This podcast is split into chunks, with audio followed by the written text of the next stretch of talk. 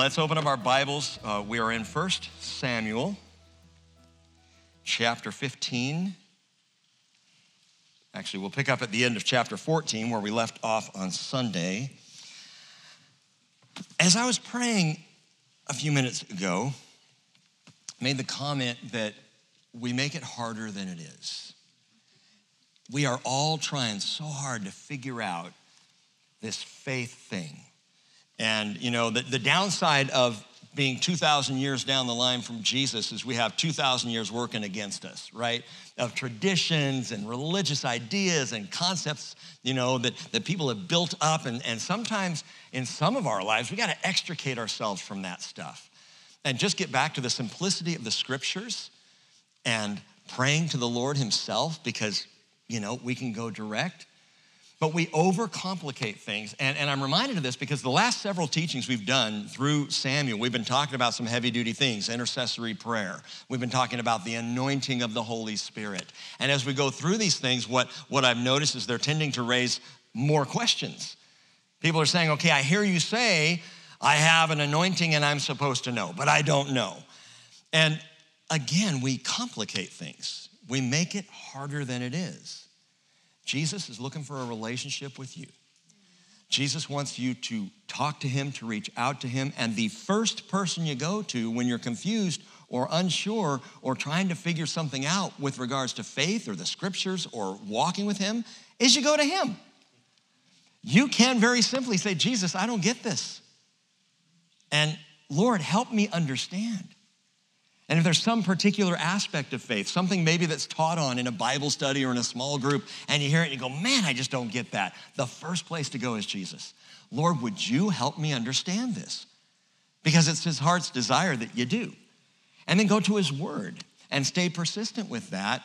it, is much more simple sometimes than we make it. Now, uh, with that in mind, I'm going to get a little complex and theological on you tonight. Uh, as we move through 1 Samuel 15. But I'm going to do it for a reason and I, am to, hopefully, by breaking this down, this will, will help. Um, but we're to begin with a crash course on human nature. And it's a one verse crash course. A one verse crash course on human nature where the Apostle Paul puts it all together so simply and so uh, profoundly at the same time one verse 1 thessalonians 5.23 which says now may the god of peace himself sanctify you entirely. Entirely. What does that mean? Okay, crash course on human nature. So here it is human nature. And may your spirit and soul and body be preserved complete without blame at the coming of our Lord Jesus Christ. That sums up better than anything I've heard human nature. What is human nature? Spirit, soul, and body. That's who you are. That's what we all have. While praying for complete sanctification or the completion of sanctification, Paul describes the composition of human beings, the body. The body is corporal, physical, natural, and it is where we make contact with matter and the material world, right? So it's our physical selves. It's what you're looking at moving around up here, but that's not me. That's not me. That it's part of me, but that's the body. The second part is the soul. And you got to be clear on this because the scriptures are. The scriptures are. The soul is the meeting place of spirit and body. Think of the soul as being in the middle, as being kind of the communication center. It is the mind, it is the seat of reason and, and intellect and emotion. That the soul, well, I'm going to say all through tonight, the soul man the soul man is where I work things out. It's where I influence others. It's where I reason my way through this world. So there's the body, which is corporal and physical and natural. There's the soul, which is that midpoint. It's the, it's the mind, you might say. And then there's the spirit. And the spirit is our best aspect. Okay, the, the spirit, I like to say the spirit is our eternal nature, but once we have been caught up and changed, we will actually be caught up body, soul, and spirit. You're not leaving the carcass behind, you know, in the rapture of the church, and you're not leaving the soul behind because, as Paul said, may your spirit and soul and body be preserved complete. Now, again, I always need to clarify this. That doesn't mean that if your body's all broken down and messed up, that that's what you're stuck with for eternity. It's going to be glorified. So the body is going to be made perfect and glorified. The soul is going to be caught up. The spirit, now the spirit is our innermost being. So when we talk about the spiritual man, the spiritual woman, versus the natural or, or, or the, the physical or corporal, corporeal man or woman, the spirit is where we worship, it's where we pray, and it is where we are in communion and communication with God. Spirit is where we communicate with God. Soul is that middle ground, and then body is the flesh. This is why Jesus said, God is spirit, and those who worship him must worship in spirit and in truth. John 4 24.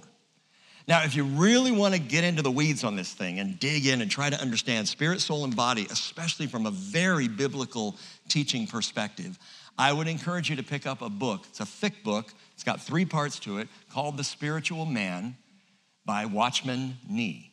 N E E, Watchman Nee. Uh, it is a seminal book that discusses this. What I love about the book, it is packed with scripture. Everything he says, he backs it up. And, and it is a very biblical approach to understanding our nature. And, and hopefully, by understanding our nature, we'll understand a little bit better how we function and, and how we do this thing that we call faith spirit, soul, and body. And Watchman Nee says the Bible, and he's true, this is right, I've checked it. The Bible never confuses spirit and soul as if they're the same thing. We do that we do that. You know, we talk about body and soul and we stop right there. No, we are body, soul, and spirit. And soul and spirit are not the same thing. They are not the same. Again, the soul is that middle ground. You'll understand that more here in a moment. Watchman Nee also says, well, before that, the book of Hebrews, think about this. Chapter 4, verse 12 says, The word of God is living and active and sharper than any two edged sword, piercing as far as the division of soul and spirit right? So soul and spirit are different right there. The Bible declares that. And then it goes on to say, it also divides from joints and marrow. That's the body.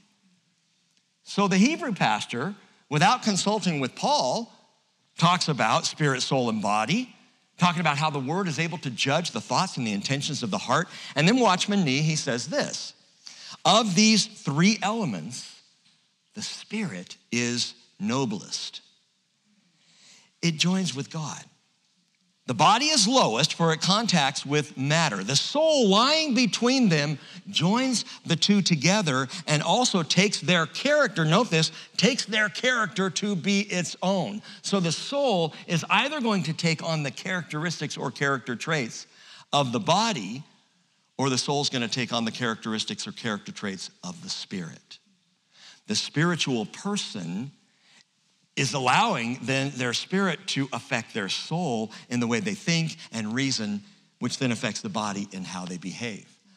The carnal person is allowing the body to run the way they think, and it pretty much uh, subjugates the spirit. All right? He says the soul makes it possible for the spirit and the body to communicate and to cooperate. Now, these are my words, not Watchman Nee's, but either spirit will control soul, subjugating the body, resulting in the fruit of the spirit in our lives, or the body will control the soul, subduing the spirit, resulting in the deeds of the flesh. And, and, it's really easy to break down deeds of the flesh versus fruit of the spirit because Paul does that. Galatians chapter 5, verses 19 through 23, he talks about the deeds of the flesh. He talks about the, the, uh, the work of the spirit or the fruit of the spirit. And I, I would advise you to check that out. It's a great place also to go to think about how we function as followers of Jesus, spirit, soul, and body. Paul describes those. I won't go into those tonight, I don't have time, but I will jump over to Romans chapter 8, and you can turn there quickly or just listen up. Romans chapter 8, which is another one of these passages that speaks so much to who we are as human beings, but more so who we are in Christ Jesus. Romans chapter 8, verse 5. Now listen to this closely. For those who are according to the flesh, we could say the body, the corporal, those who are according to the flesh set their minds on the things of the flesh. What are the things of the flesh? what the flesh wants, the, the, the, the base things. Um, I could give you a list, but again, look at the deeds of the flesh in Galatians chapter 5. Those who are according to the flesh set their minds on the things of the flesh. Those who are according to the Spirit or live according to the Spirit, the things of the Spirit. That is, we think about, we process, we meditate on, we pray about the things of the Spirit. We make that our focus. And we are then more spiritual. He goes on to say, For the mind set on the flesh is death, the mind set on the Spirit is life and peace. Because the mindset on the flesh is hostile toward God. It does not subject itself to the law of God. It is not even able to do so. Why are people so hostile toward Jesus or toward the Lord God? Because their minds are set on the flesh. It's a very simple truism.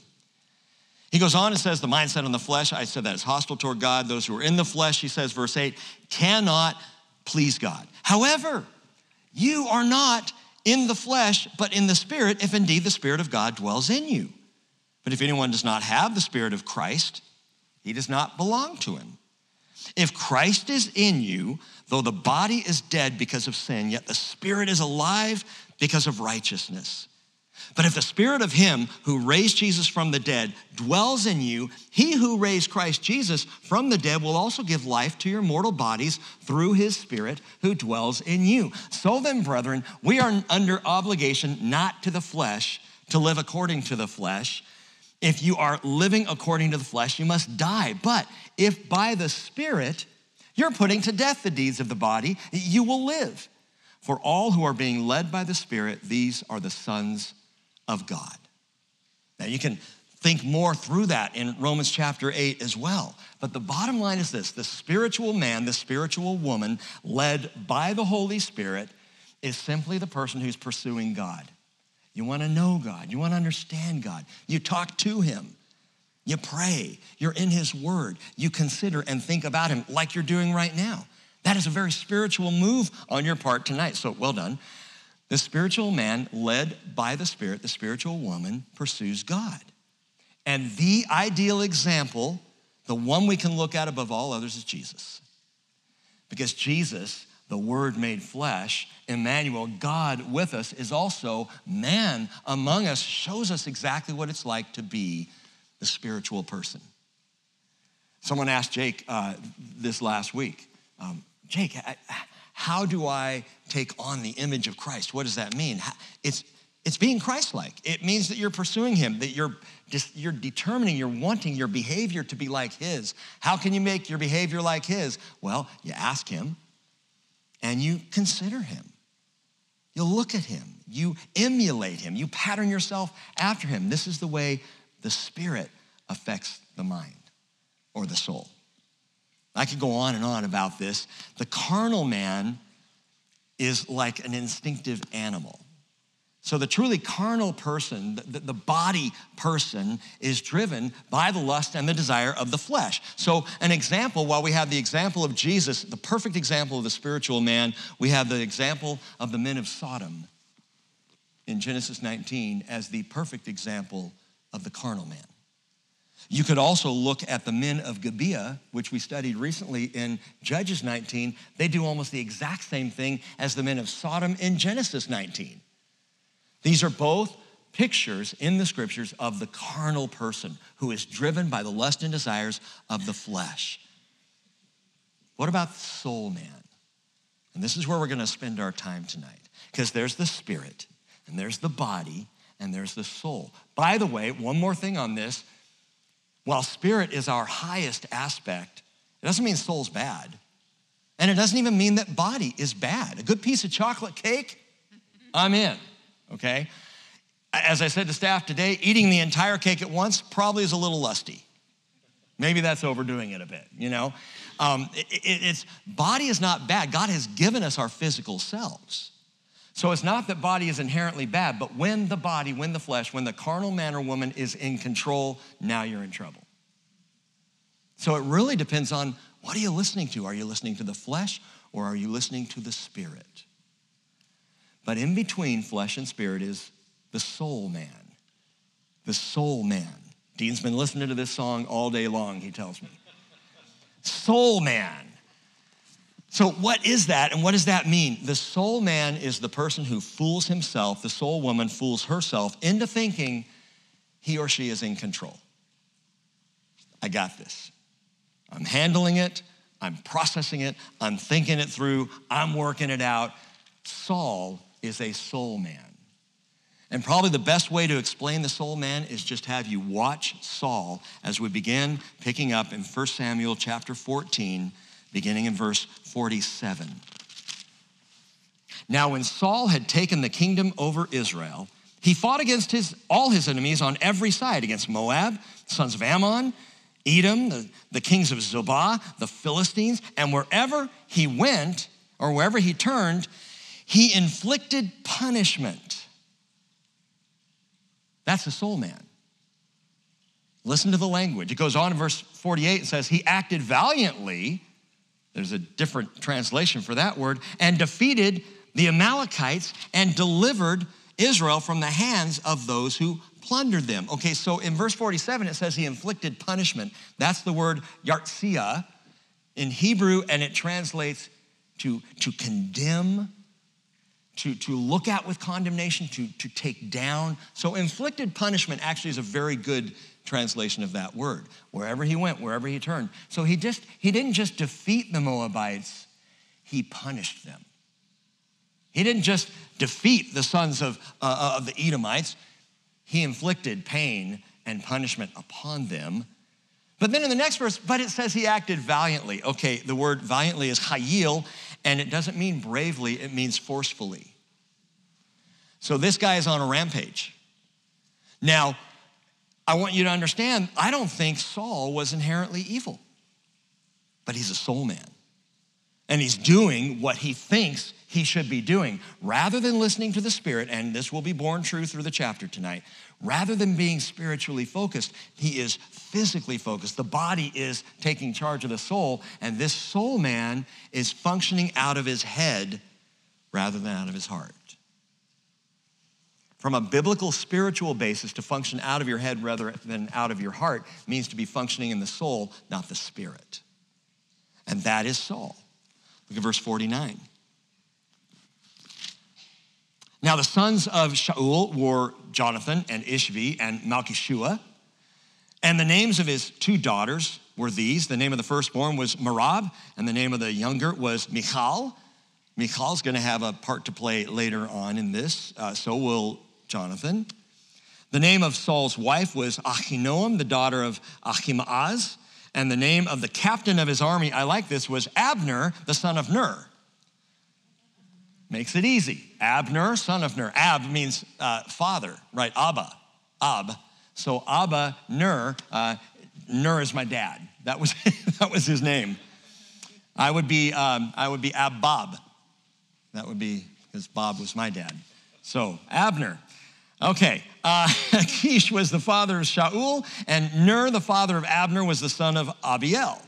Now, the war against the Philistines was severe all the days of Saul. And when Saul saw any mighty man or any valiant man, he attached himself and took his, uh, attached him to his staff. Literally, he took him to himself.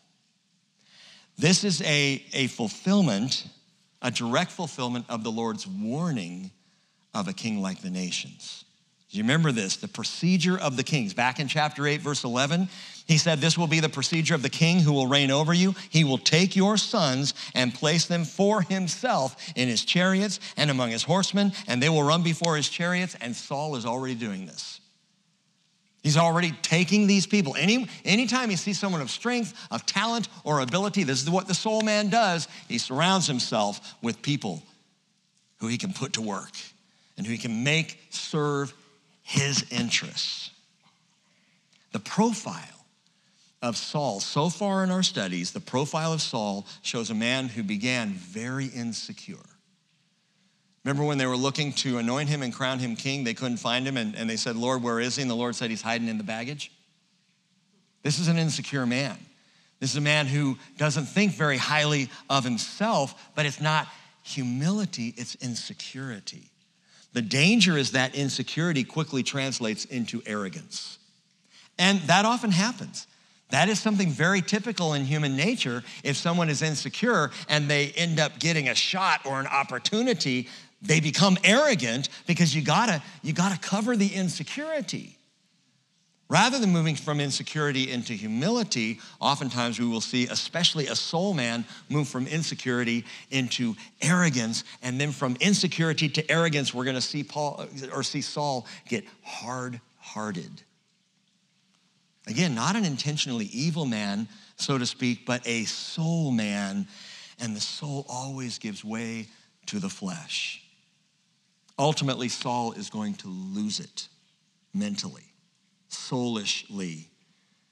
And we'll see that the soul never really was in control after all. It never is. And guys, we had an interesting conversation earlier today. This is tough for men because the way this plays out for us is we want to fix things. We want to be practical and we want to do things. We want to work the problem. That's the soul man. And it's really tough for a man to function spiritually because we're so used to and we're so trained in this culture, in Western culture, really, we're trained to work the problem. We're trained to function in the soul, not the spirit.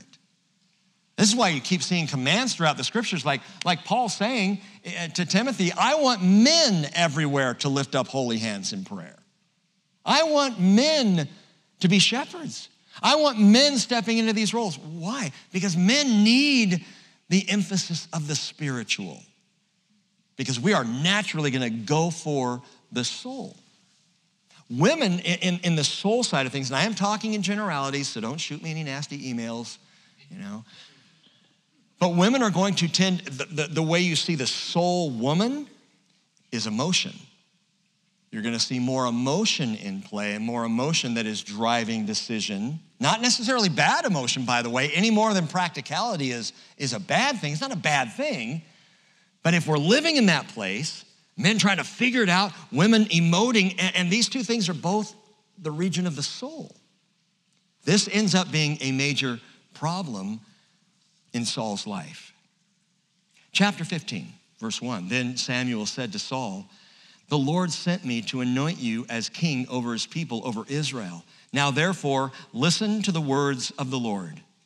Thus says the Lord of hosts I will punish Amalek for what he did to Israel, how he set himself against him on the way while he was coming up from Egypt. Now go and strike Amalek and utterly destroy all that he has, and do not spare him, and put to death both man and woman, child and infant, ox and sheep and camel and donkey. This is a very problematic chapter in multiple places, and we're going to look at them all. But right out of the gate, this, this is tough. This is tough. But before we get to the tough command that he is supposed to exterminate the Amalekites, that's what God is calling for. Before we get there and think about that, wasn't Saul's kingdom already forfeit? Didn't we already read that, that the Lord said, you know what? I am taking the kingdom from Saul, I'm going to give it to another, a man after my own heart.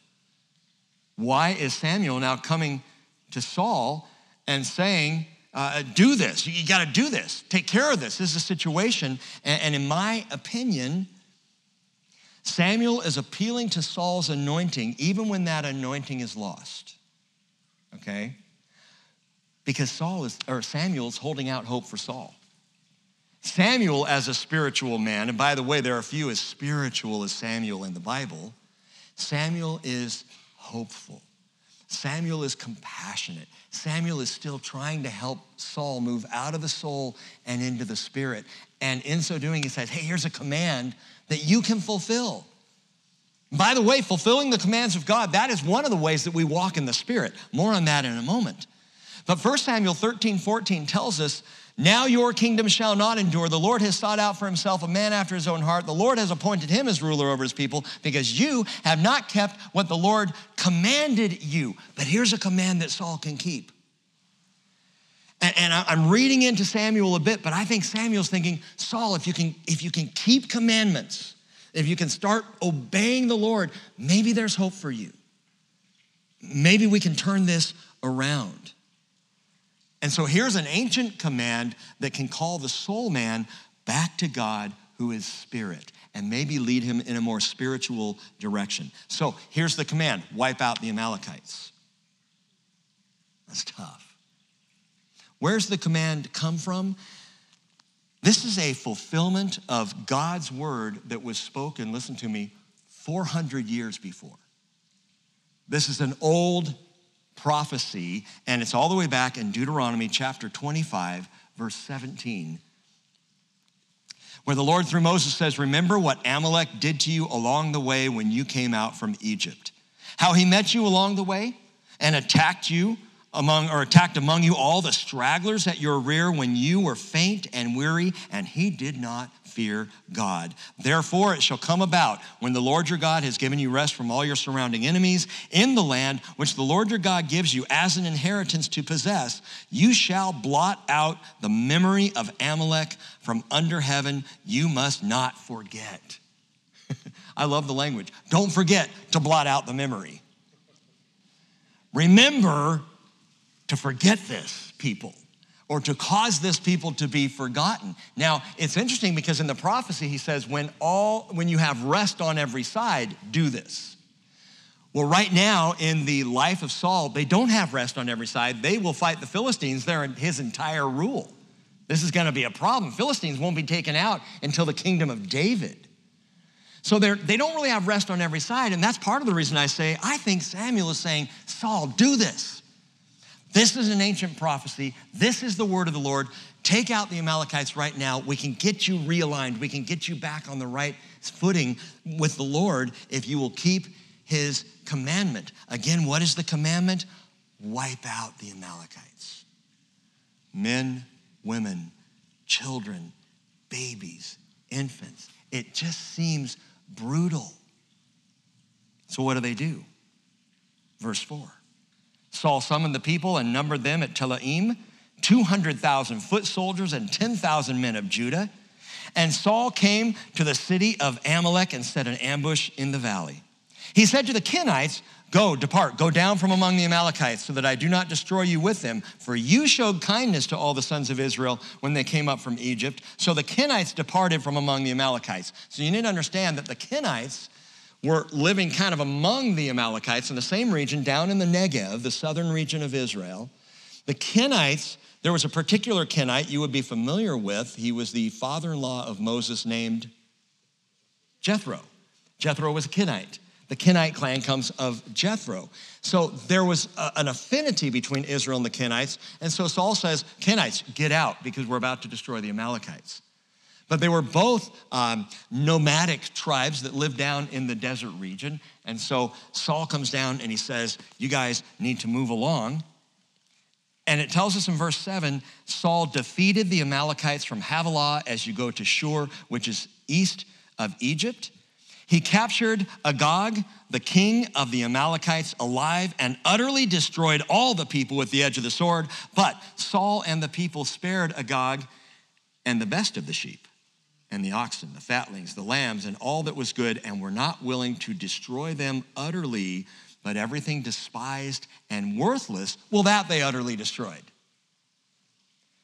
He keeps the commandment that benefits him. But the part that doesn't, the part that, that would be considered a loss, he, he doesn't go for that at all. All right, let's deal with this. Utterly destroy infants, every living thing, belonging to the Amalekites, it seems so extreme. The phrase utterly destroyed, you've heard before in, in our studies, if you've gone through Torah with it, it's cherim or cherem. And it literally means to put under the ban. Put everything under the ban. Put everything under the ban. This is the exact same rule, by the way, that a man named Achan Achan, violated at Jericho. God said, take, nothing. it should be cherim. Everything is under the ban. You touch nothing in Jericho. You just wipe out Jericho. that's the command. But Achan goes in there and says, hey, this is a lovely uh, shield and, and, and some coins here. And he takes it and buries it under his tent. Big problem for Achan. That story's in Joshua 5 through 7. Now, critics will look at this and they will point to Jericho. They will point to God's command of the utter extermination of the Amalekites. They'll point to the flood and they'll say, This is why I reject the Old Testament God. I reject him because he is merciless and he is harsh and he is a killer and he is bloodthirsty. I just don't understand that kind of slaughter. Well, let me ask you tonight, brothers and sisters in Christ, do you understand that kind of slaughter? I mean, this is not easy for any of us to take. Our compassionate, gracious, merciful God, and yet he says, wipe them out. Well, let's understand something. First of all, you don't have to understand because you're not God. As a matter of fact, I really don't even need to make a defense here because you're not God and I'm not God and He is. So that, that should end the conversation right there. But it's not going to because, hey, it's us. We're going to go a little further. Deuteronomy chapter 32, verse 4 says, The rock, His work is perfect. All His ways are just. A God of faithfulness and without injustice, righteous and upright is He. Translation he does nothing wrong. Every judgment of his, perfect. So you got to filter that through this whole Amalekite thing. Psalm 19, verse 9 the judgments of the Lord are true, they're righteous altogether.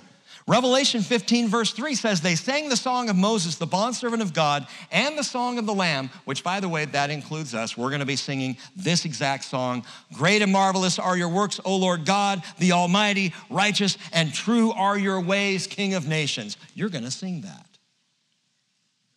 around the throne. Because at that moment, at that point, there will not be any more questions about righteousness and justice. You will know that you know and so you've already been quoted in answering your own question if, if you struggle with this. Revelation 16, verse 7, I find this fascinating. I heard the altar in heaven saying, Yes, O Lord God, the Almighty, true and righteous are your judgments. So I suggest when we come to something difficult, like a call for the annihilation of a people group, genocide by our translation, when we see God calling for this, I suggest you start right here that everything he does is righteous and true. You might still not understand why he does it, but you know it must be right. You got to start there. We either accept this truth or we don't. And if you don't, you will never be able to accept or know God. He has to be God. So, starting there, listen to me. Questioning God and questioning His Word, the Bible, to learn to understand, to draw near to Him is wonderful, and He invites it. Ask all the questions you want. That's how we grow in faith. That's how our spiritual man, our spiritual woman becomes more spiritual. We ask. That is that I have so much fun in study. I've told you before, the staff's got to think I'm weird because I'm in my office talking to myself. Well, I'm not talking to myself. I'm talking to the Lord and I'm going, Lord, why? I don't understand this at all. You're going to have to explain this to me because I got to go explain it to them tomorrow night. And I've told you many times, I'm like maybe half a day ahead of where we are right now. I mean, I'm just barely figuring this out as we go forward. And I do my best figuring when I stop trying and I and I just ask the Lord, could you explain this? Help me understand this? That's good. That is great. Ask the questions. Feel free to say, God, I don't get this at all. But in the context, knowing he's got to be right, so something's missing, missing here. and Cheryl would say, oh, something's missing. But something's not, I, I don't understand, but I want to understand because I love you and I want to know you. That's great. But questioning God out of doubt or fear or anger or a desire to prove that you know better than him, that's the soul man. And that's dangerous territory because that kind of thinking will lead you right into the flesh. Now, I'm not saying that we lockstep in blind faith. In fact, I don't believe there is such a thing as blind faith, blind trust. Where the Lord is concerned, we trust the God who we know to be true and to be trustworthy. But we don't just kind of blindly follow after. No, I'm saying what we need to do is we need to check our hearts as we learn of his heart. And just be sure that if your desire is to know him Ask away. If your desire is to disprove him, you're already in trouble. And that is, again, the soul man. Now, back to the Amalekites. So let's think this through a little bit more. Do a little background check. We do background checks for everybody who serves in our student, in our student and children's ministry. Got to do a background check. So let's background check the Amalekites and see what comes back. Amalek was grandson of Esau, one of his grandsons. Uh, his people, the Amalekites, then settled, as I said, in the Negev, that southern desert region, region of Israel. The Amarna tablets of Egypt have something to say about the Amalekites. It describes them with one word they were plunderers. The Amalekites were known in the ancient world as plunderers, but it's more than that. Other historical documents indicate they were ruthless, brutal attackers of the weak. Specifically, they would go after those they knew they could just wipe out. They sacrificed babies in, in Baal worship. So they already were sacrificing their own babies to their own false gods. This was very much their practice. Before Israel even reached Mount Sinai, you can read this in Exodus 17, they began picking off the tail end of the company, which included the elderly and the infirm and children and those who were weak. The Amalekites were attacking at the back to take out who they could. This resulted in the Battle of Rephidim, Exodus 17 that Joshua won. Remember, as Moses stood up on the hillside and he held up his hands, and when his hands were up, they won. And when his hands went down, they started to lose because hands up is a spiritual thing. And so they fought and they, Joshua destroyed at that point that band of Amalekites. There were other bands around. And then now, 440 years before Samuel and Saul, the Lord warned of the extermination and the extinction of all things Amalekite. So as we come to 1 Samuel chapter 15, and suddenly it's brought up here 440 years later, you got to ask the question why did God wait? Why not just wipe them out when they came into the land? I think you know the answer if you know the nature of God grace. Grace. We say it's so unfair that he wipes out the Amalekites. He said he was going to do it, and then he waited 440 years before he exacted that punishment. Let me draw a bigger parallel for you. In the seventh generation from Adam, God said, I am going to come and judge this world. That was over 6,000 years ago. Why has he waited? Grace, mercy, patience, the Lord is not slow about his promise, as some count slowness, but he is patient toward you, not wishing for any to perish, but for all to come to repentance. The soulish man and the carnal man have to repent, turning to the Lord to become the spiritual person. And had the Amalekites repented, I guarantee you, because I know the Lord, they would have been saved. Had they repented, they had 440 years to do it. But by God's own prophetic word, he knew they would never repent. Yeah, but, but the babies and the infants, he knew that these babies and infants would not repent either. This is the one thing God knows what we don't know. God is not limited by time. God sees it all, He understands it all, and He knows the heart. So He knows what a people will do. And even knowing, this is what's amazing about grace, even knowing that they were unsalvageable as a people, he waited 440 years to bring this punishment. That's grace. That is patient grace. But Saul, by his own wisdom, only wiped out what he thought was not worth keeping. Just wipe out the worthless. Keep the good stuff and, don't wipe out their king. He spares their king, their king whose name is Agag. Agag.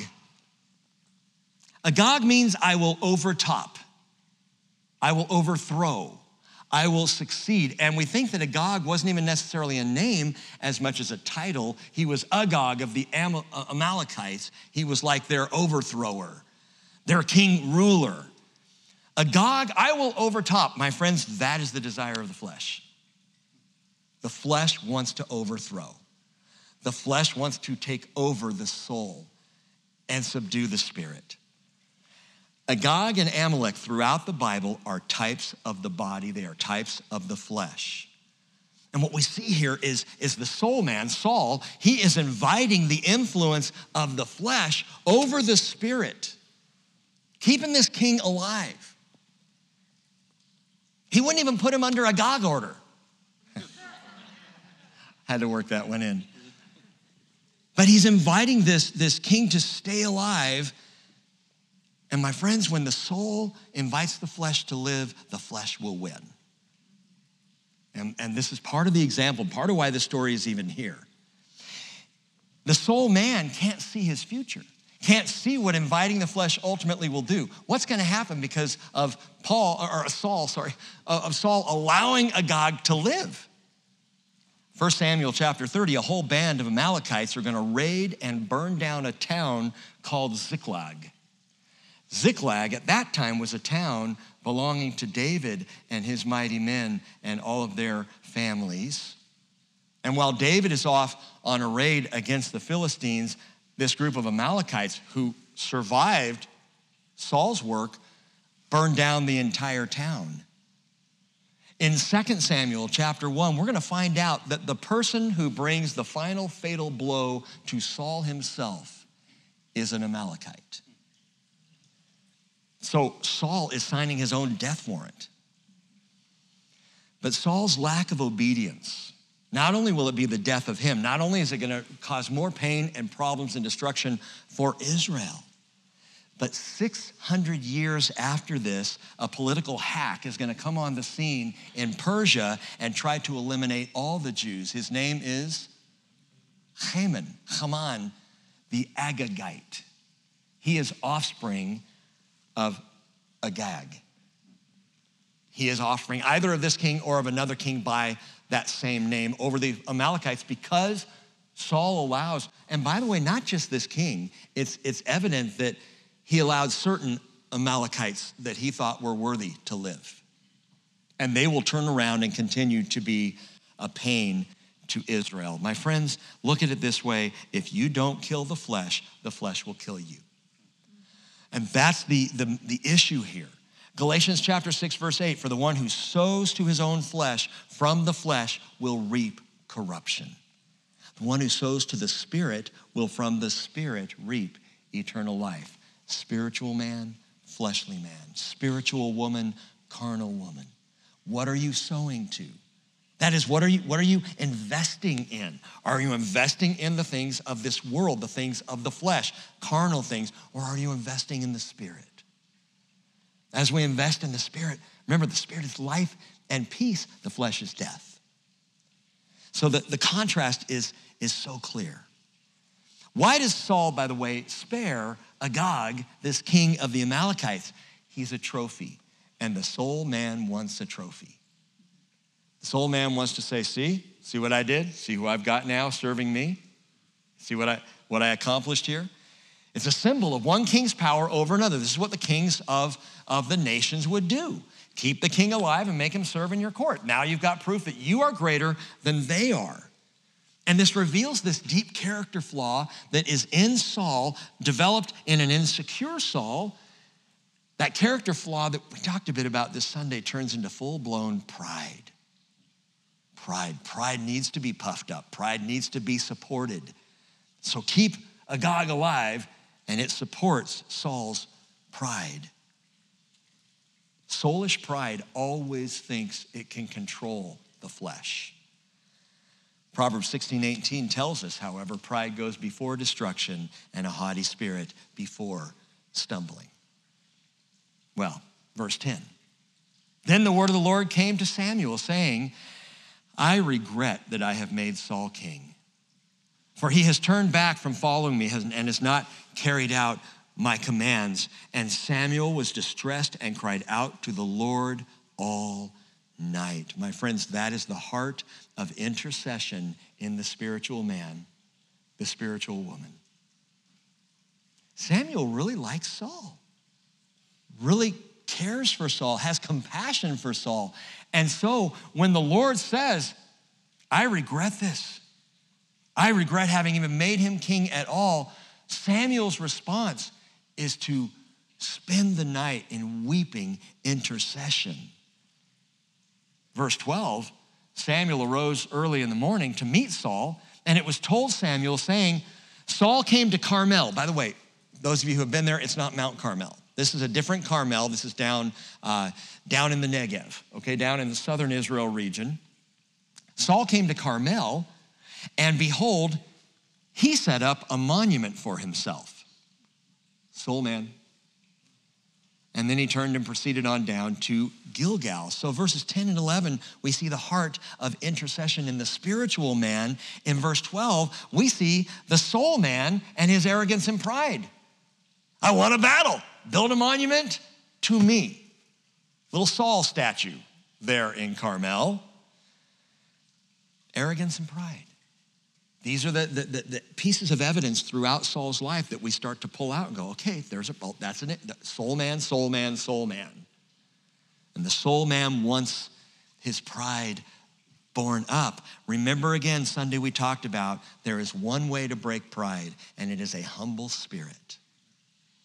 And the singular monument of greatest humility is the cross. The cross breaks pride. Well, verse 13 Samuel came to Saul, and Saul said to him, Blessed are you of the Lord. I have carried out the command of the Lord. No, he hadn't. No, he hadn't. Liar. Verse 14 But Samuel said, What then is this bleating of the sheep in my ears and the lowing of the oxen which I hear?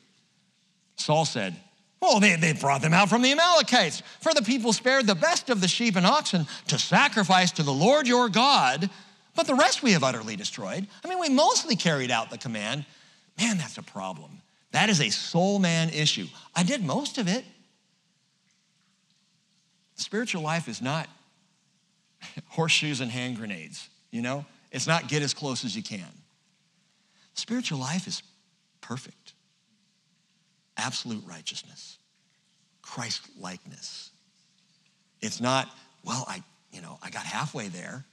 I did most of the stuff I was supposed to. If you don't do it all, you don't get there, which is why we need grace, by the way. I'm getting ahead of myself, but don't freak out. I got to do more than the best I can do? Yeah, it's called grace because you at your best won't get there. But he's saying we, we mostly did this, we mostly carried it out. The rest we have put under the ban, utterly destroyed. In this moment, we see Saul speaking with Samuel, and he gives three soulish responses. Number one, make excuses. First thing he does is he starts making excuses. Well, we did most of it, and besides, these were, these were good sheep and oxen. And, and here's another one don't just make excuses, blame others. Blame others. Verse 16 Samuel said to Saul, Wait and let me tell you what the Lord said to me last night. And he said to him, Speak. And Samuel said, Is it not true Though you were little in your own eyes, you were made the head of the tribes of Israel, and the Lord anointed you king over Israel, and the Lord sent you on a mission and said, Go and utterly destroy the sinners, the Amalekites, and fight against them until they are exterminated? Why then did you not obey the voice of the Lord, but rushed upon the spoil and did what was evil in the sight of the Lord? And Saul said to Samuel, I did obey the voice of the Lord. No, he didn't. He didn't. I did obey the voice of the Lord. I went on the mission on which the Lord sent me and have brought back Agag, the king of Amalek. Okay, then you didn't obey the mission of the Lord. And have utterly destroyed the Amalekites. No, he didn't. But the people took some of the spoil. Oh, no, it's their fault. They're the ones, Lord. So now he's making excuses and he's blaming others. I obey, but, but the people, the people, Lord. And then Third thing the soul person does make excuses, blame others, and get religious. Get religious. They, they, they took some of the spoils, sheep and oxen, the choicest, choicest of the things devoted to destruction, to sacrifice to the Lord your God at Gilgal. Excuses, excuses, excuses. By the way, notice that the soul man is still saying the Lord your God. He can't say the Lord my God. If this is Samuel's God, we're going to appease Samuel's God. That is pagan thinking. That is soul level thinking. I'll do what I got to do to appease God. I'll go to church because it appeases God. I'll give, you know, a few bucks a week because it appeases God. I'll own a Bible. I'm not going to read it, but I'll own one because that'll appease God. And that's how the world thinks. That is soul man thinking.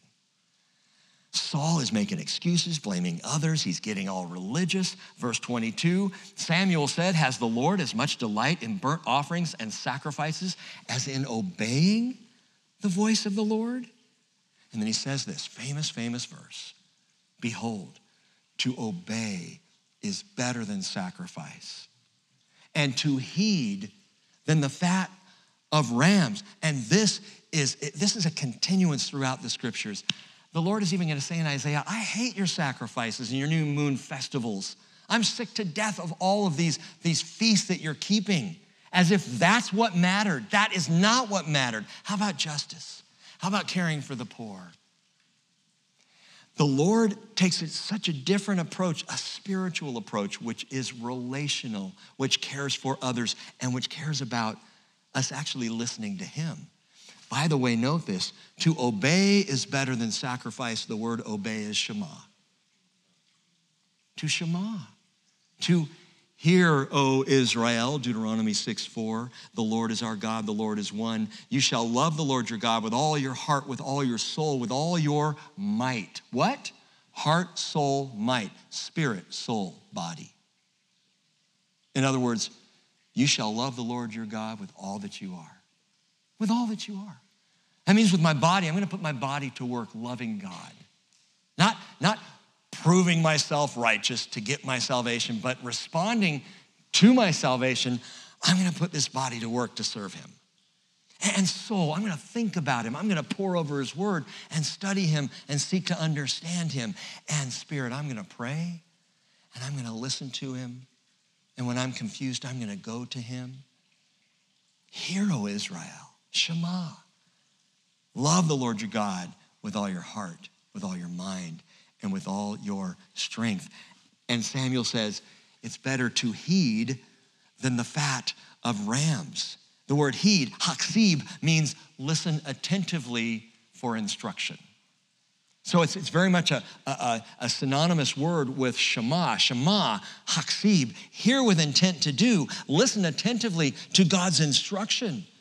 But soulish Saul isn't doing either one. He won't do either one. By the way, in applying this Shema, this haksib, this obedience and heeding, once again we can see Jesus is the ideal. He is the ideal spiritual man who both hears and he heeds. Listen to this Psalm 40, verse 6 sacrifice and meal offering you have not desired. My ears you have opened. Burnt offering and sin offering you have not required. And then I said, Behold, I come in the scroll of the book, it is written of me. I delight to do your will, O God. Your law is written in my heart. Who's talking? It's a Sunday school answer Jesus. And we know this because the Hebrew pastor writes in Hebrews chapter 10, verse 7. He quotes that exact same passage, Psalm 40, verses 6 through 8. He quotes it. He says, When he, Jesus, comes into the world, he says, Sacrifice and burnt offering you have not desired, but a body you have prepared for me. Wait, that's different. We've talked about this before that in the psalm it says, My ears you have opened. In the Hebrew pastor's writing, it says, A body you have prepared. Those are two seemingly very different things unless you are thinking like a creator. To say, My ears you have opened is to say, You created me. This is a Hebrew euphemism. You created my ears, opened them to hear. You gave me life. That, that's what my ears you have opened means. And so when it's written, a body you have prepared for me by the Hebrew pastor, it's the same idea. The Hebrew pastor, by the way, is, is probably quoting the um, uh, Septuagint. The Septuagint, which is the Greek translation of the Hebrew scriptures. Psalm 40, verses 6 through 8, that's the Hebrew translation that we have. So we have the Hebrew translation and the Greek translation. But again, saying the same thing, a body you have prepared for me, my ears you have opened, Think about a baby in the womb and God knitting that baby together and opening the ears to hear. That's the idea. And Jesus speaking says, You've done this to me. In whole burnt offerings and sacrifices for sin, you've taken no pleasure. Then I said, Jesus said, Behold, I have come. In the scroll of the book, it is written of me to do your will, O God. The perfect spiritual man. That's Jesus. And by the way, when he says, I have come to do your will, listen, obedience gets things in right alignment spirit, soul, and body. If you feel all out of whack, like, man, I have really been feeding the flesh, man, I have not been spiritual lately, you want to get things back in right alignment? Start obeying the Lord. Shema, hear, love the Lord with heart, mind, and body. Give him all that you are. Do what he asks you to do, and you will find yourself starting to realign. This is another great reason for keeping the commandments of God. I've said this over and over keeping the commandments will not save you, but it certainly will realign you. It will work toward your sanctification. It, it, will make you a more spiritual man, more spiritual woman, because the commandments of God, the Bible says, are pure. They're right, they're good. God isn't looking for pagan sacrificial appeasement. Saul thinks he is. The soul man says, Well, we've got sacrifices. Yeah, well, we didn't destroy everything, but we brought this stuff to give to you. That's religion. And religion is, is a very soulish exercise. But Jesus says in John 14, 23, if anyone loves me, he'll keep my word. Love first.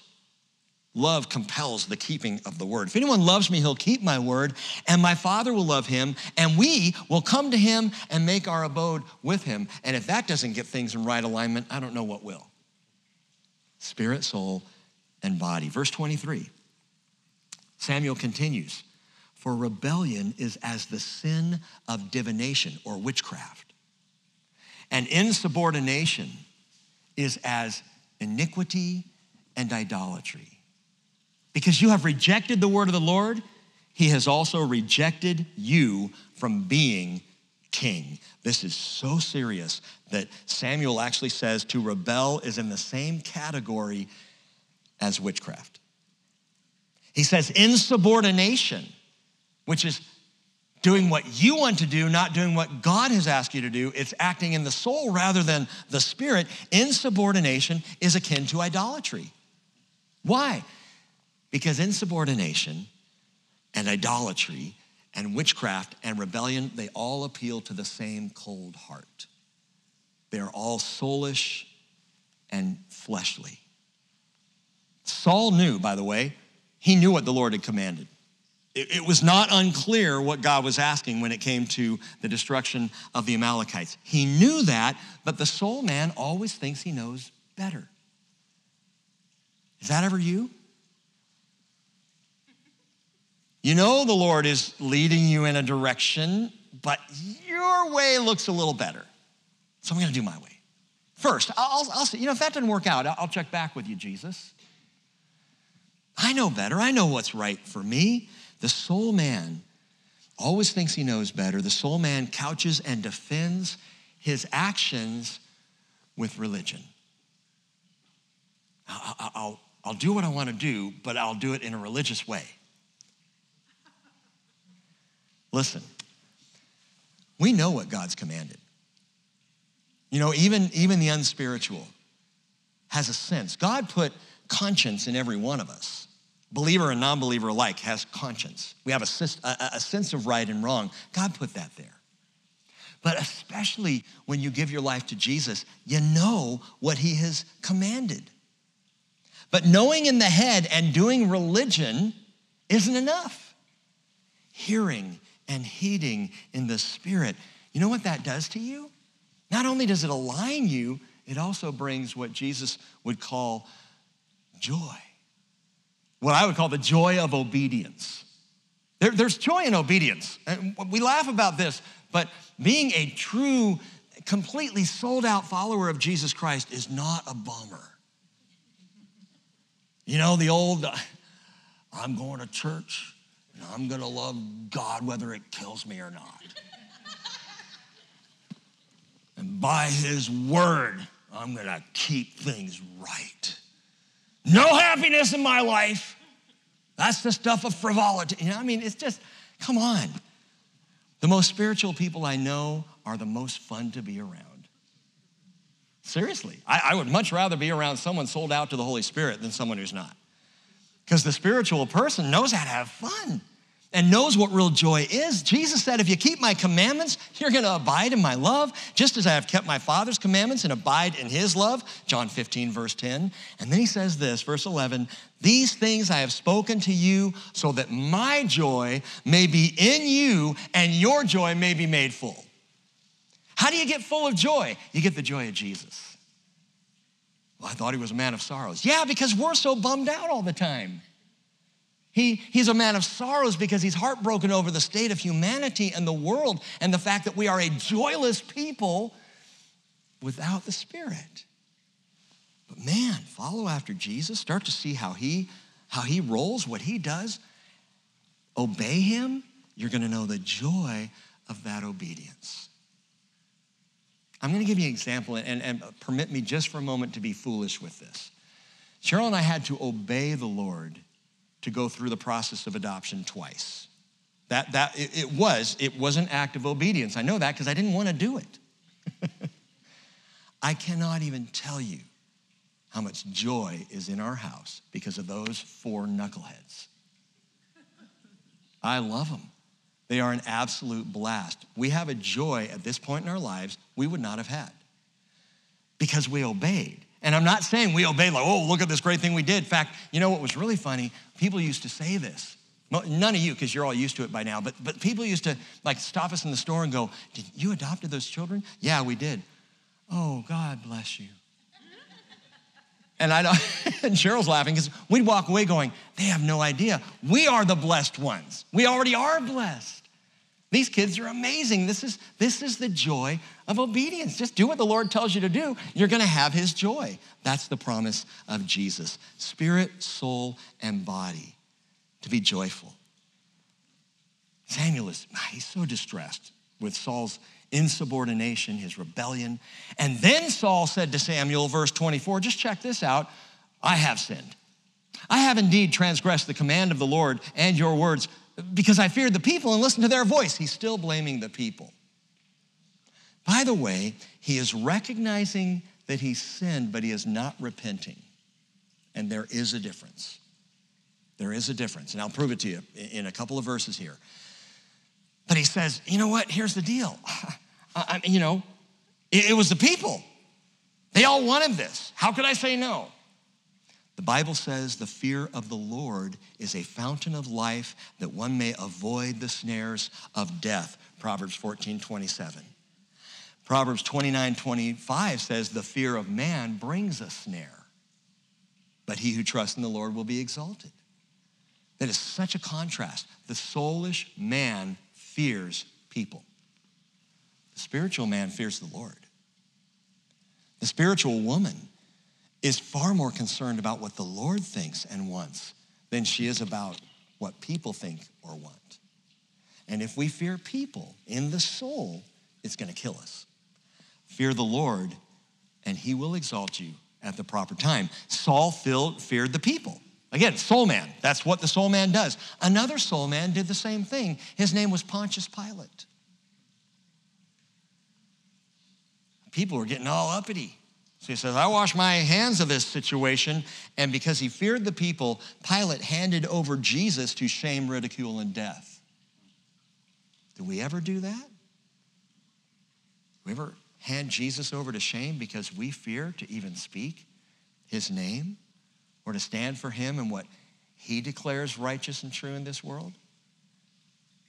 Verse 25. Now, therefore, Saul still speaking, please pardon my sin and return with me. He's not asking the Lord for a pardon, he's asking Samuel. Pardon my sin and return with me that I may worship the Lord. Now, in this moment, you might think, oh, good. Maybe, maybe the heart's turning a little bit here in Saul. Maybe he's repentant. Nope. Nope. He is still afraid of how this is going to look. What he wants is Samuel to come back with him and worship with him at Gilgal because it will make him look good. it will save face. That is Saul's concern. I need good PR. Okay, I did wrong. So, but but but come on back and, and, and I'll worship the Lord. Verse 26. But Samuel said to Saul, I will not return with you, for you have rejected the word of the Lord, and the Lord has rejected you from being king over Israel. I love Samuel because he is not so quick to just turn around and say, okay, well, it's good. We're all good. We're fine. No big deal. Let it go. No. It's not that Samuel doesn't want to forgive Saul, he does. But Samuel recognizes the severity of this situation, and Saul doesn't. Saul doesn't get it. Not yet. Not yet. As Samuel turned to go, verse 27, Saul seized the, sees the edge of his robe and it tore. And Samuel said to him, The Lord has torn the kingdom of Israel from you today and has given it to your neighbor, that would be David, who is better than you. By the way, David's a sinful man. You're going to see that. He's going to make some major blunders, major errors, and some very serious sins. But he will repent. And he does turn to the Lord. And he does care what the Lord thinks of him. But verse 29, Samuel says, also, the glory of Israel. So he's tearing the kingdom from you, Saul. This is a done deal. The glory of Israel will not lie or change his mind, for he is not a man that he should change his mind. I love this. The glory of Israel is what Samuel calls God the glory, the netzach. You could translate that the strength of Israel, the endurance of Israel. I love that because God, not a man, not a king, but God is the enduring, bright strength of Israel. He was then and he still is today. There is one reason and one reason alone that the people of Israel, the Jewish people, exist in the world today, and it is God is their strength. God is their endurance. Yeah, Rick, I, I heard you say recently that in the, in the state of Israel, what, like 80, 85% of the Jewish people there are secular. Yeah, and God is still their endurance. He still has a plan. This is part of his choosing a people group to work through and with and bring his Messiah into the world through. He chose them. He is still working, and he has a plan that's going to unfold for us and it's going to blow our minds. Read about it in, in Romans chapter 11. God is the endurance of Israel. Psalm 29 11 says, The Lord will give strength to his people. The Lord will bless his people with peace. And Romans 11 26, so all Israel will be saved. Just as it is written, the deliverer will come from Zion. He will remove ungodliness from Jacob. This is my covenant with them when I take away their sins. Why is he going to do that? Because at that point, all Israel, who I would call the remnant of Israel surviving at the end, will come to faith in Jesus. That's the only way you can be saved, by the way. Jew or Gentile, the only way to be saved is through Jesus Christ. Well, verse 30 then he said, Well, I have sinned, but please honor me now before the elders of my people and before Israel and go back with me that I may worship the Lord your God. And here's the proof in the pudding this is confession without repentance. This is okay, okay, all right, I sinned. Can we just go back to normal? Can we just forget this ever happened? And come back with me and, let, and let's worship. Saul, until you repent, how dare you just stand up like you're to worship like everything's good between you and God? You just violated his command. But we don't want to deal with sin.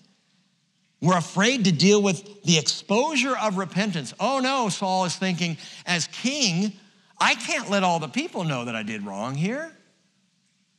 He obviously is concerned, again, with saving face.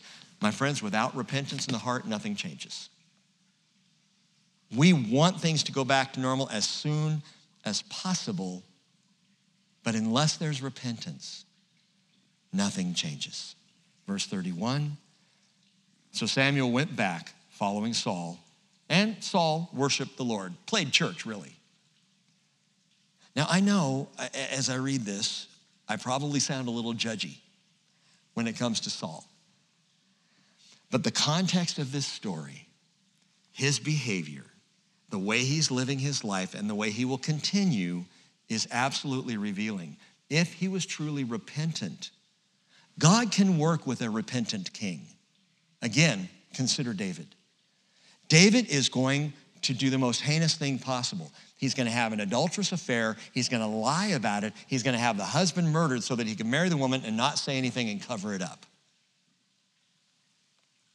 And he repents.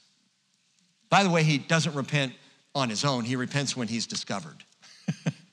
The Lord's going to send Nathan the prophet to him. And when, when David hears from Nathan and realizes what he's done and realizes the Lord knows what he's done and it's out there, David immediately falls on his face and repents. Read it in Psalm 51.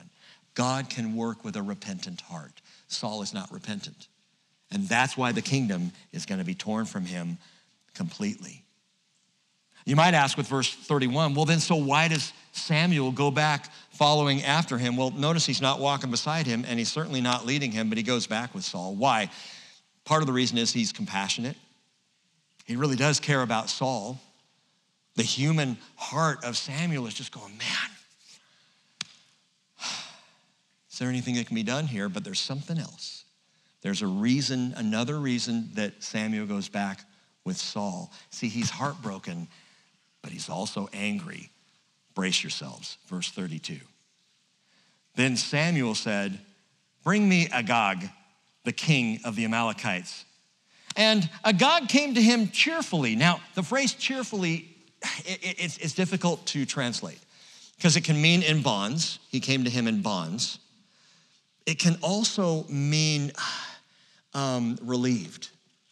You know, like you're not in bonds, but you're you're bonded to a sense of relief. And I don't know how else to, to say it to you, but, but in the context, he came to him in this cheerfully, and Agag said, Surely the bitterness of death is past. So the translators translate cheerfully because they think, okay, then what, what it's saying here is that as he's being brought out, he's thinking, I'm good to go. I'm going to get off scot free. Everything's fine. But Samuel said, As your sword has made women childless, so shall your mother be childless among women. And Samuel hewed Agag to pieces before the Lord at Gilgal. I have that underlined in red in my Bible. He hewed him to pieces. Now, someone reading, perhaps if you have an NIV translation, you're like, oh, it just says he killed him here. I think you're going too far, Rick. No, the NIV doesn't go far enough because it doesn't want to offend. The Hebrew is absolutely clear Samuel hacked him to bits. I mean, took him apart. This is a graphic, bloody, violent scene. You need to see it as that, and nothing less than absolute, it's just unbelievable, shocking. Samuel's supposed to be a prophet, not an executioner. And even an executioner, you think, okay, lop off his head and be done with it, but he hacks him to bloody bits. Why is the Hebrew language here so R rated? Why is it so explicit and violent? And I think it's to leave an impression. In fact, this whole chapter, I think God is allowing the serious nature of it to get our attention and to understand how depraved, first of all, how depraved Agag and the Amalekites are or were and how serious a thing it is for us to entertain wickedness and the vile enemies of God. This is a murderous, sick pagan, and Saul says, Keep him alive and put him in my court. That'll be good. Is that ever a good idea? Keep the flesh alive? No, kill the flesh dead. That's what the scriptures teach. And we read this and we think, wow, that's just so brutal. Have we become this jaded to the deadly nature of sin in our world? Have we become so comfortable with sin? And Agag is the picture of sin here that when we see sin taken apart bit by bloody bit, that we go, oh, no, maybe we shouldn't go that far. Maybe we shouldn't, you know, cut off all the streaming services. And maybe we, we shouldn't get rid of all the, the, DVDs and, and, and Blu-rays in our houses that, that have questionable content. Maybe we, maybe we should just kind of skip over those parts in the book that are offensive. You know, I mean, I'm, th- these are actually cheap shots because there are a whole lot more serious things in our culture than that. Maybe we just pretend like it's not a problem. Sin is death. Bible says in Romans 1:32, although they know the ordinance of God that those who practice such things are worthy of death, they not only do the same, but also give hearty approval to those who practice them. Why? Because we're so jaded. Samuel is not jaded to sin. He sees sin as it is, as it is and he treats it as it ought to be treated, and he hacks Agag to bits. He fulfills, by the way, in doing this, the very just and righteous word of God. This is done. Shouldn't we have the same attitude? Now, now please don't misunderstand me here. Don't go get an axe and go crazy on me. Shouldn't we have the same attitude to hack sin dead out of our lives? Our own sinful behavior, our sinful thoughts. Don't get militant. You know, I'm not talking about, you know, the sin of others. I'm talking about your sin, my sin. Shouldn't we recognize it is so vile? And what the Bible says, Romans 3:23, the wages of sin is death. This is the payment you get for sin. The free gift of God is eternal life in Christ Jesus our Lord. Samuel hewed Agag to pieces before the Lord at Gilgal. And then Samuel went to Ramah Saul went up to his house at Gibeah of Saul. This is tragic, but listen Samuel did not see Saul again until the day of his death, for Samuel grieved over Saul, and the Lord regretted that he had made Saul king over Israel.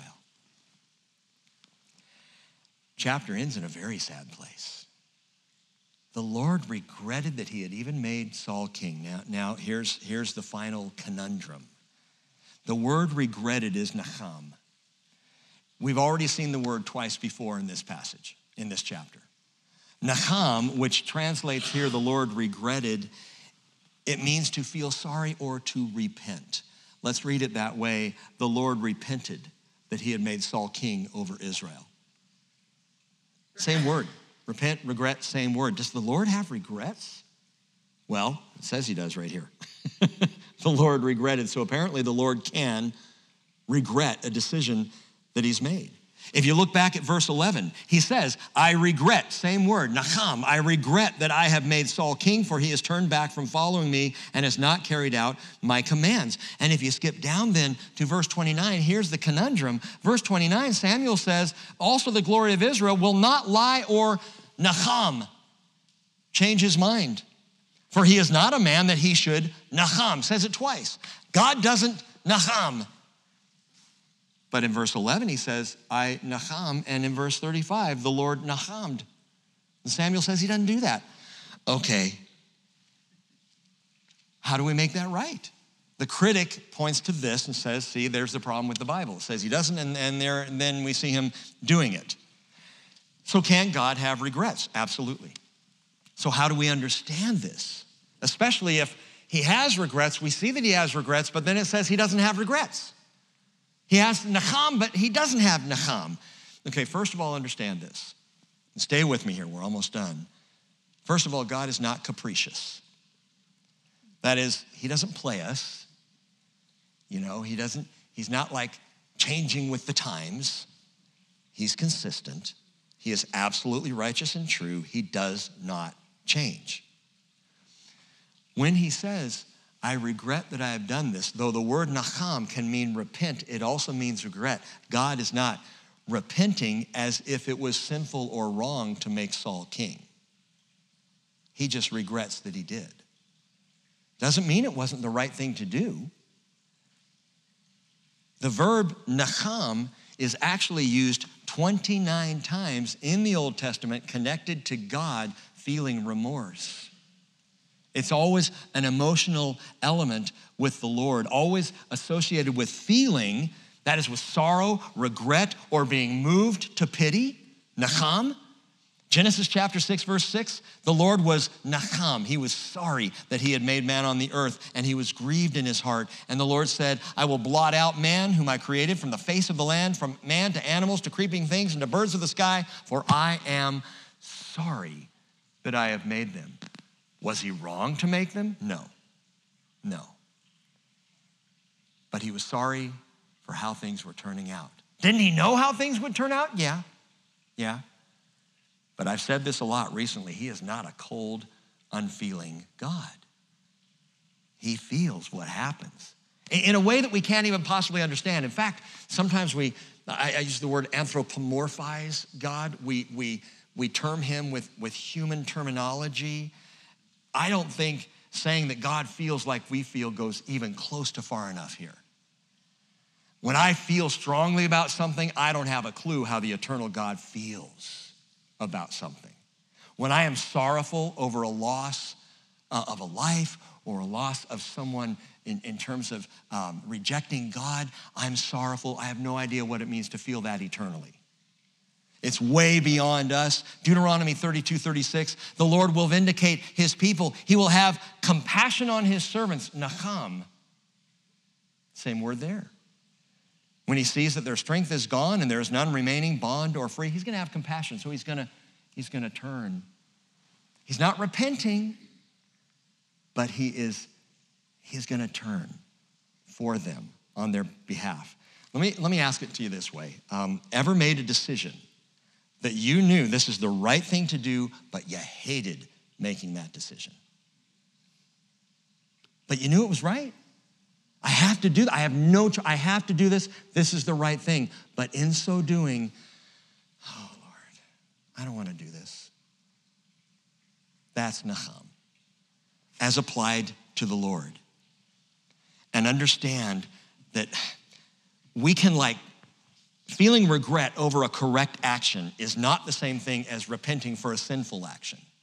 And, and that's the difference in the way the word is used. It can be used for repenting for sin, but it's also used as regret for doing something that, though it is right, is painful to do.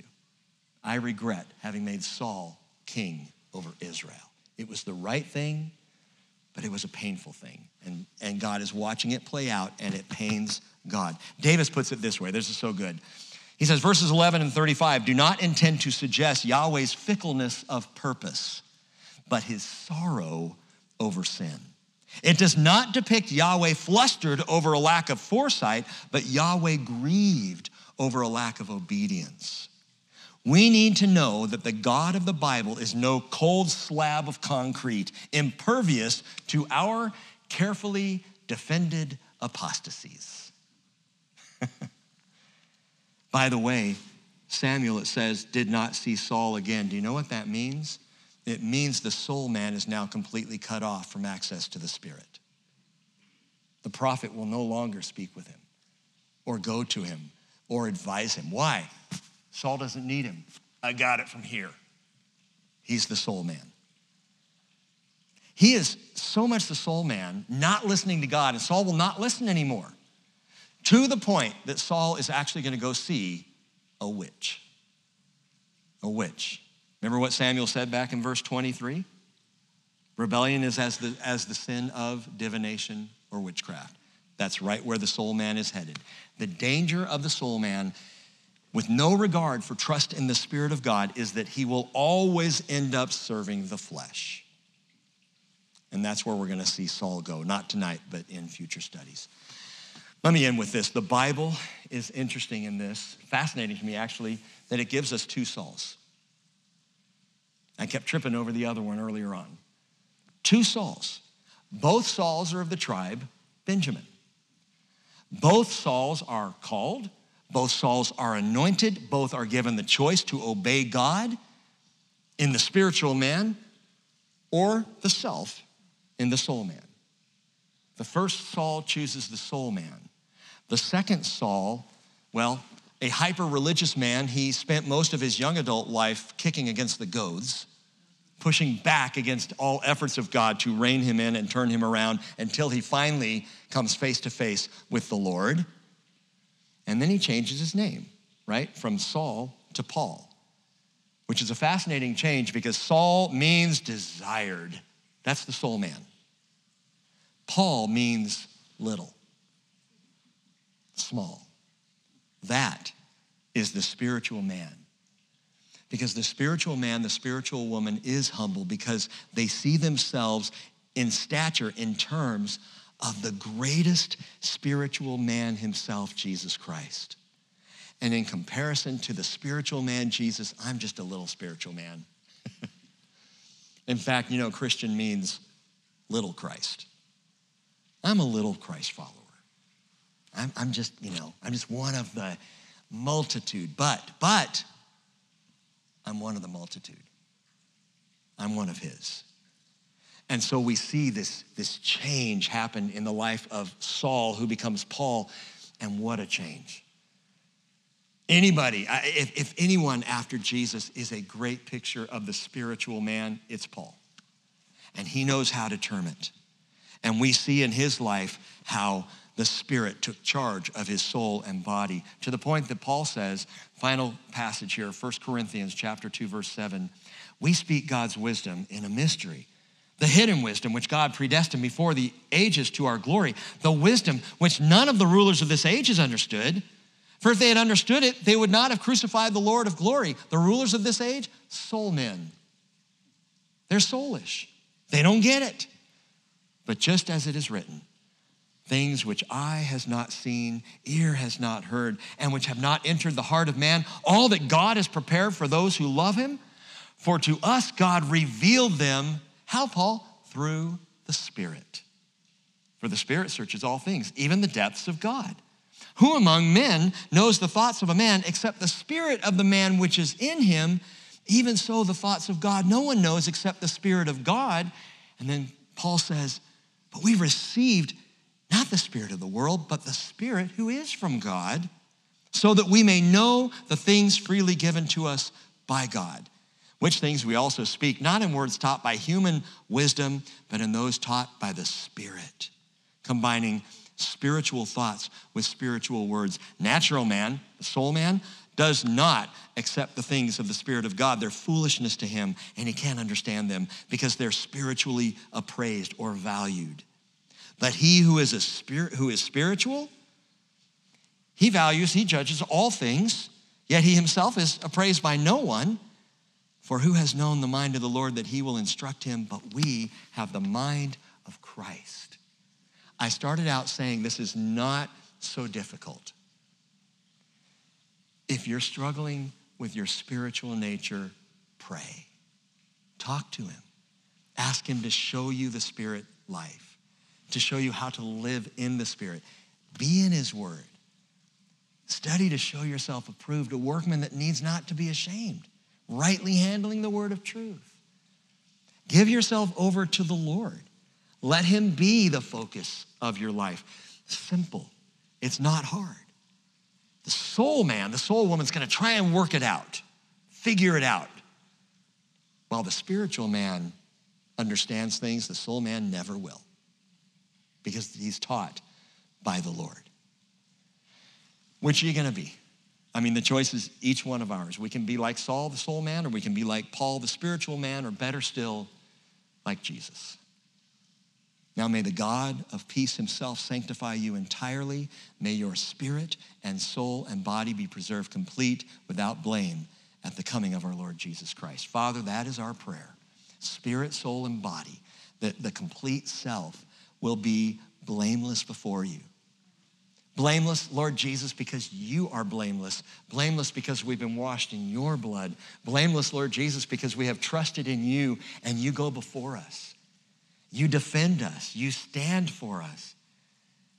And you have called us so simply to trust you. So, Lord, we do. I do. Not a perfect man, pretty little by comparison. But, Lord, I trust you.